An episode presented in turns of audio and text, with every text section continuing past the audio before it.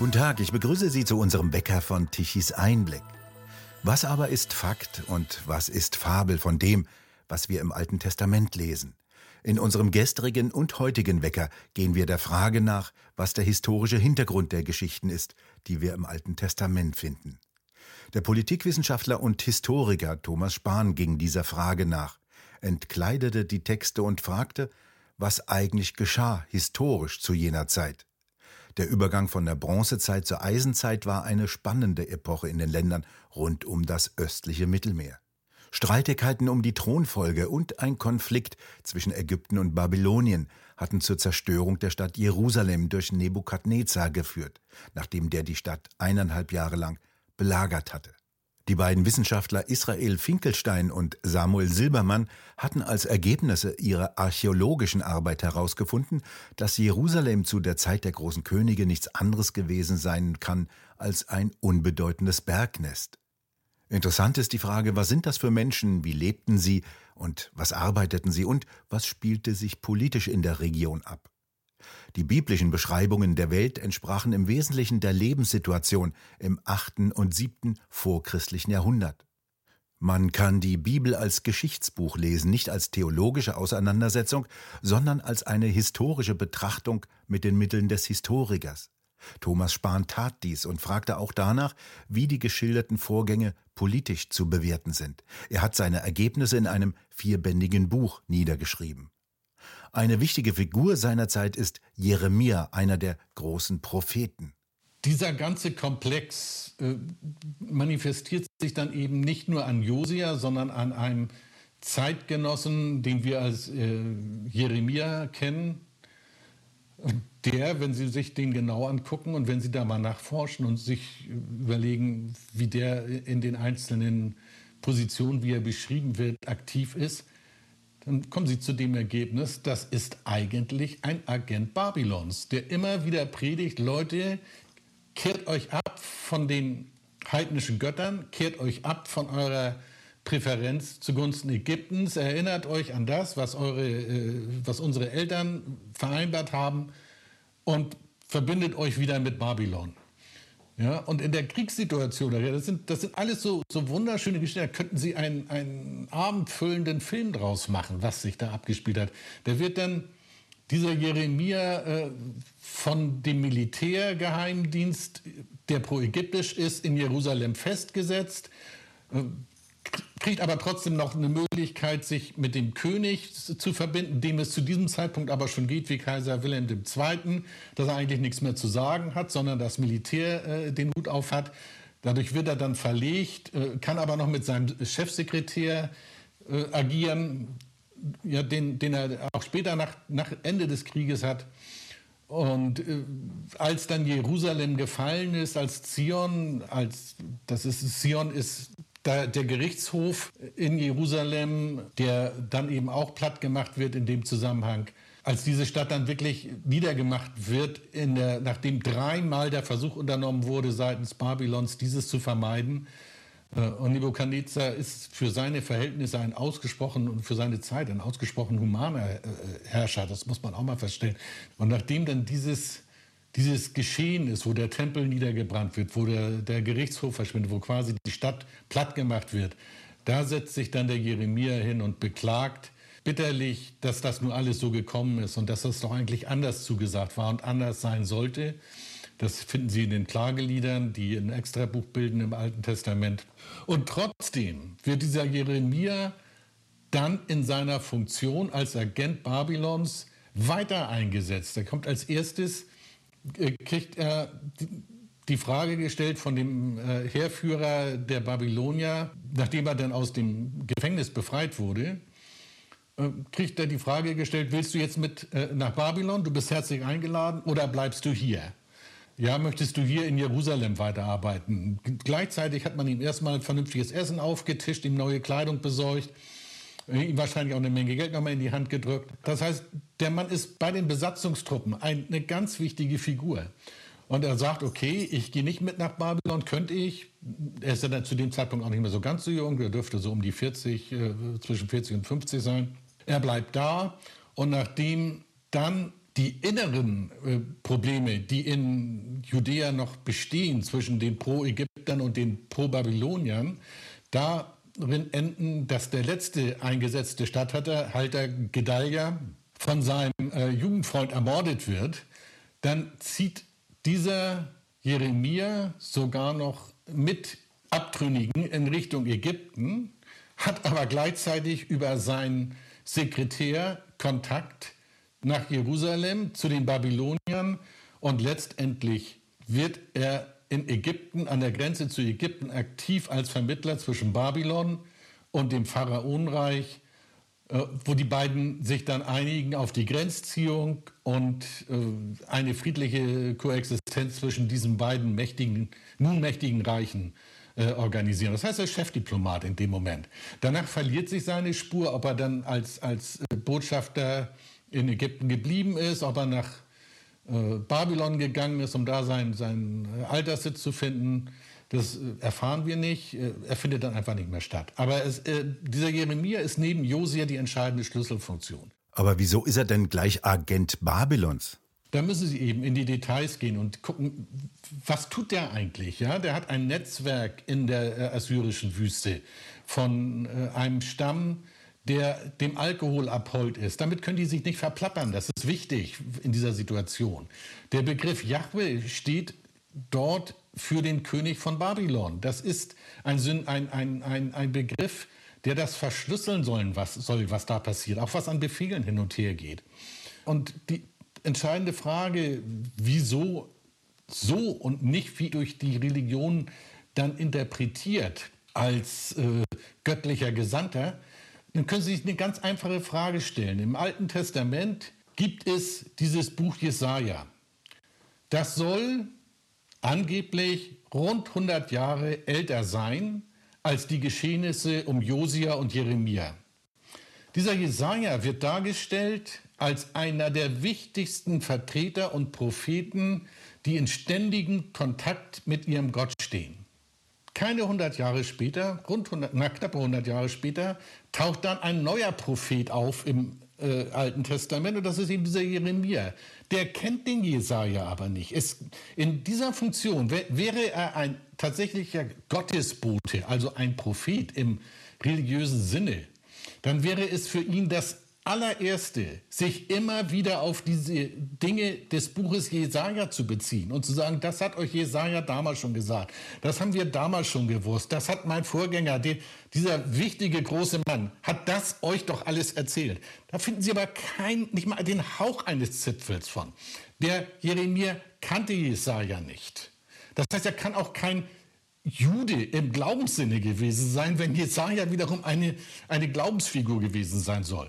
Das ist aber in sich auch wiederum ganz klar, warum dem so ist, weil das Buch Jesaja ist erst nach der Lebzeit des äh, Jeremia geschrieben worden und verarbeitet im Wesentlichen die Regierungszeit des Josia. Ja, da stehen sehr konkrete Dinge drin, wo man sich trifft, wer mit wem diskutiert hat, wer spricht, was sie besprechen. Das ist teilweise wie, wie Königsbücher, wie Annalen aufgebaut. Später dürften sich dann Menschen in Babylon zusammengesetzt haben, möglicherweise Leviten, haben die unterschiedlichsten Quellen genommen und dann das geschrieben, was wir unter Altem Testament verstehen. Dann erst entsteht eine tatsächliche Glaubensjudensituation. So im, im 6. vorchristlichen Jahrhundert ist eigentlich auch die Geburtszeit äh, des Judentums. Ich weiß, die Juden werden mich dafür jetzt hassen, dass ich das sage, aber es ist in der Logik so. Und es macht ihren Glauben ja nicht schlechter. Es ist ein, ein, ein erster wirklicher Solotheismus, der da stattfindet, der aber eben auf ganz anderen Dingen basiert, als es heute dargestellt wird. Ändert, ändert aber nichts an der Tatsache, und das gilt dann wiederum auch für das Christentum und für den Islam, die ja auf dem gleichen Irrtum aufbauen, dass die eine Eigendynamik entwickeln, die dann aus ihrer Wirklichkeit eine scheinbare Wahrheit machen. Nichts gegen einzuwenden, sind heute drei wichtige Weltreligionen. Und äh, möge jeder auch äh, sich daran orientieren, wenn er mag, wenn er nicht mag, muss er es eben nicht. Und wir feiern Weihnachten und die Geburt eines, eines Jesus Christus, von dem wir ja auch nicht definitiv wissen, ob es ihn überhaupt jemals als äh, Realfigur gegeben hat. Wir nehmen es an, aber einen konkreten Beweis haben wir nicht. Politisch verändert sich eine ganze Menge. Machtverhältnisse verschieben sich. Ja, ich sag mal, das Entscheidende ist, dass um diese Phase äh, der Kampf der Seevölker eine ganz entscheidende Rolle spielt.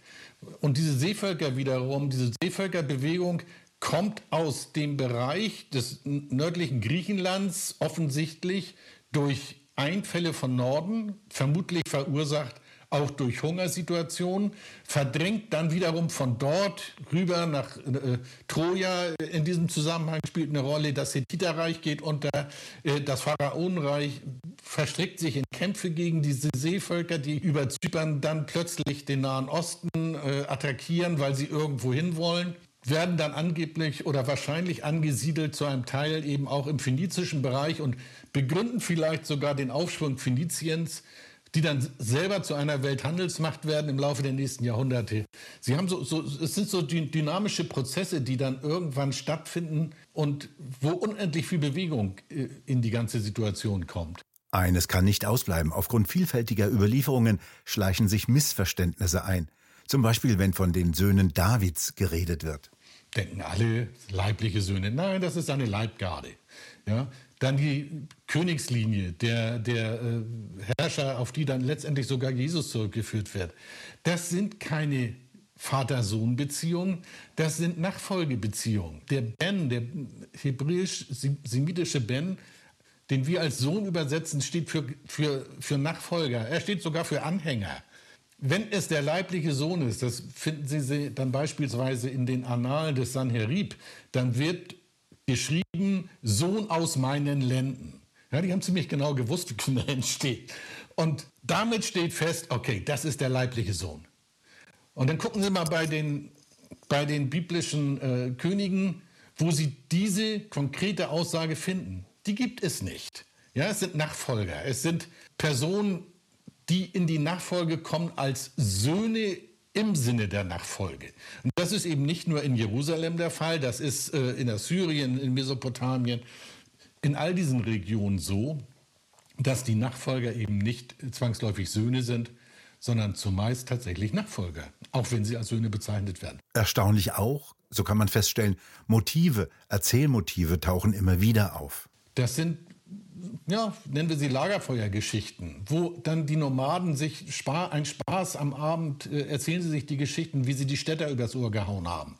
Und diese Geschichten finden in den unterschiedlichsten Besetzungen statt. Wobei wir als, als äh, Europäer spätestens seit den griechischen Bibelübersetzungen auch einem ganz großen Irrtum unterliegen. Die meisten Bezeichnungen, Personenbezeichnungen in der Bibel sind keine Eigennamen. Das sind Funktionsbeschreibungen. Ein Netanyahu ist jemand, der, dem, der im Tempelbereich dem Ja dient.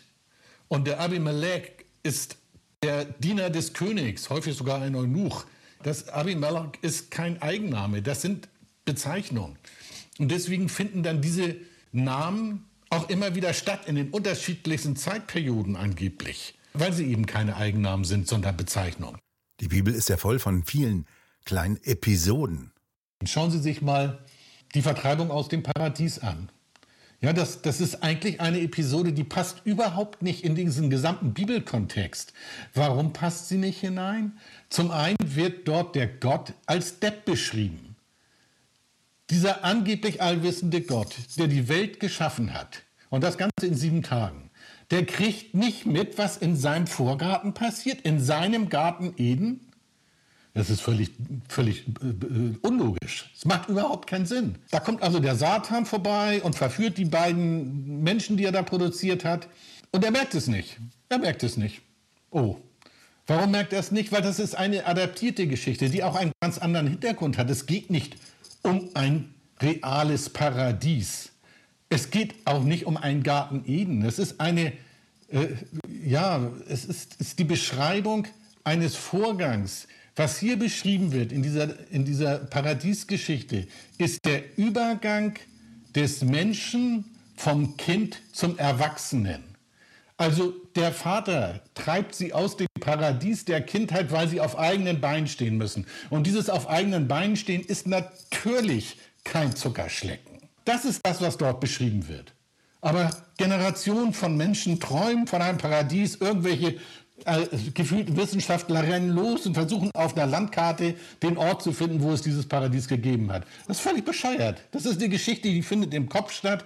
Die beschreibt einen Vorgang menschlicher Entwicklung. Äh, das macht sie mit wunderschönen Bildern, aber am Ende sogar so, dass dann noch Frauen verteufelt werden, weil sie angeblich den Mann verführt haben, was genauso Schwachsinn ist, weil zuerst der Mann sie verführt. Das heißt, das ist das Prinzip der Gegenseitigkeit, was da beschrieben wird. Und äh, Deppen sind sie im Zweifel beide, wenn sie ihre Sexualität erkennen. Wobei gleichzeitig sie wiederum auch selbst zu einer Art Gott werden. Warum? Weil sie zum, dadurch durch die Pubertät in die Lage versetzt werden, eine eigene Schöpfung zu produzieren, eigene Kinder zu schaffen. Das ist ein göttlicher Vorgang. Das konnte vor ihnen nur Gott selbst, dass er Menschen geschaffen hat. Nun können es plötzlich auch die Menschen. Aber eben erst dann, wenn sie ins Erwachsenenalter gehen. Das sind alles Dinge, die stehen da in diesem Buch drin, in, in, in, dem Alten Testament, was eben auch deshalb extrem spannend ist. Und ich kann das jedem nur empfehlen, es mal nüchtern zu lesen. Also sich nicht mit irgendwelchen Vorgaben aus der Kirche daran zu setzen, sondern sich dieses Buch mal anzuschauen und zu begreifen, was da wirklich drin steht. Erkennen kann man, dass die damals Agierenden den Menschen der Gegenwart in keiner Weise nachstanden, schreiben sie irgendwo. Sie waren nicht weniger intelligent, sie waren nicht weniger zielgerichtet, sie waren nicht weniger organisiert, sie waren auch nicht weniger egoistisch und sie haben mit der Bibel etwas geschaffen, was nach ihnen zahllose Politiker und Philosophen vergeblich versucht haben. Thomas Spahn, welche Bilanz kann man denn ziehen aus all diesen Geschichten? Ja, die Bilanz, die Sie ziehen können, ist eigentlich diejenige, dass die Menschheit in Gänze zumeist nicht befähigt ist, aus sich selbst heraus Vernunft walten zu lassen und sich vernünftig zu verhalten, sondern im Sinne ihrer sozialen Interaktion, und wir sind nun mal Herdentiere, da führt kein Weg dran vorbei, äh, Regeln braucht, um sich nicht gegenseitig zu zerfleischen. Das ist eigentlich das, um was es im Kern geht.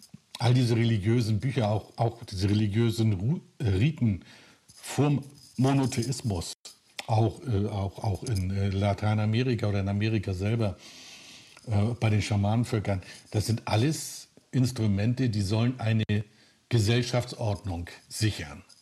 Es geht, Religion ist eigentlich ein, ein Instrument, um menschliches Zusammenleben zu organisieren. Und was passiert, wenn sie in dieser Funktion versagt, was sie in Deutschland gegenwärtig mit Vehemenz tut? Das erleben wir ja dann, nicht? Dann äh, werden Ersatzreligionen aufgebaut, ob das dann eben Klimagötter sind oder irgendwas anderes. Da sind die Menschen sehr erfinderisch. Gerade bei dieser Klimageschichte sehen Sie eben auch, dass dieser totalitäre Anspruch ganz, ganz entscheidend ist. Die von manchen gefeierten Klimakleber sind Diktatoren. Das sind keine Leute, die die Demokratie in irgendeiner Form fordern. Und geschichtlich, wie gesagt, Savonarola mit seinen Kinderhorden, äh, wunderschönes Beispiel. Ja? Savonarola äh, endete am, äh, zum Schluss am Scheiterhaufen. Mal gucken, wo unsere neuen Prediger landen. Thomas Spahn, haben Sie vielen Dank für die beiden ausführlichen Gespräche um eine überaus komplexe Geschichte, die sich zwischen 700 und 500 vor Christus abspielte und die bis heute in aller Welt noch nachwirkt. Gestatten Sie schließlich noch einen Werbehinweis. Die mittelständig geprägte deutsche Industrie ist in freiem Fall. Bedroht sind Arbeitsplätze und Wohlstand für alle. Die Ursache Inflation und Energiekrise. Dazu veranstalten die gemeinnützige Akademie Bergstraße in Seeheim-Jugendheim und die Initiative Rettet unsere Industrie eine Tagung. Mit dabei Professor Werner Patzelt, Dietmar Grosser, Professor Fritz Fahrenhold, Michael Schellenberger, Professor Thomas Koch, Dr. Hans-Bernd Pilkan, Professor Thomas Mayer und Roland Tichy. Wann? Am 19. Januar 2023. Wo? Im Grand Elysée in Hamburg. Also rettet unsere Industrie am 19. Januar 2023 im Grand Elysée in Hamburg. Näheres finden Sie unter der Internetadresse rettet-unsere-industrie.de. Und bei Ihnen bedanken wir uns fürs Zuhören. Schön wäre es, wenn Sie uns weiterempfehlen. Weitere aktuelle Nachrichten lesen Sie regelmäßig auf der Webseite tischiseinblick.de. Und wir hören uns morgen bei einem weiteren Spezialwecker wieder, wenn Sie mögen.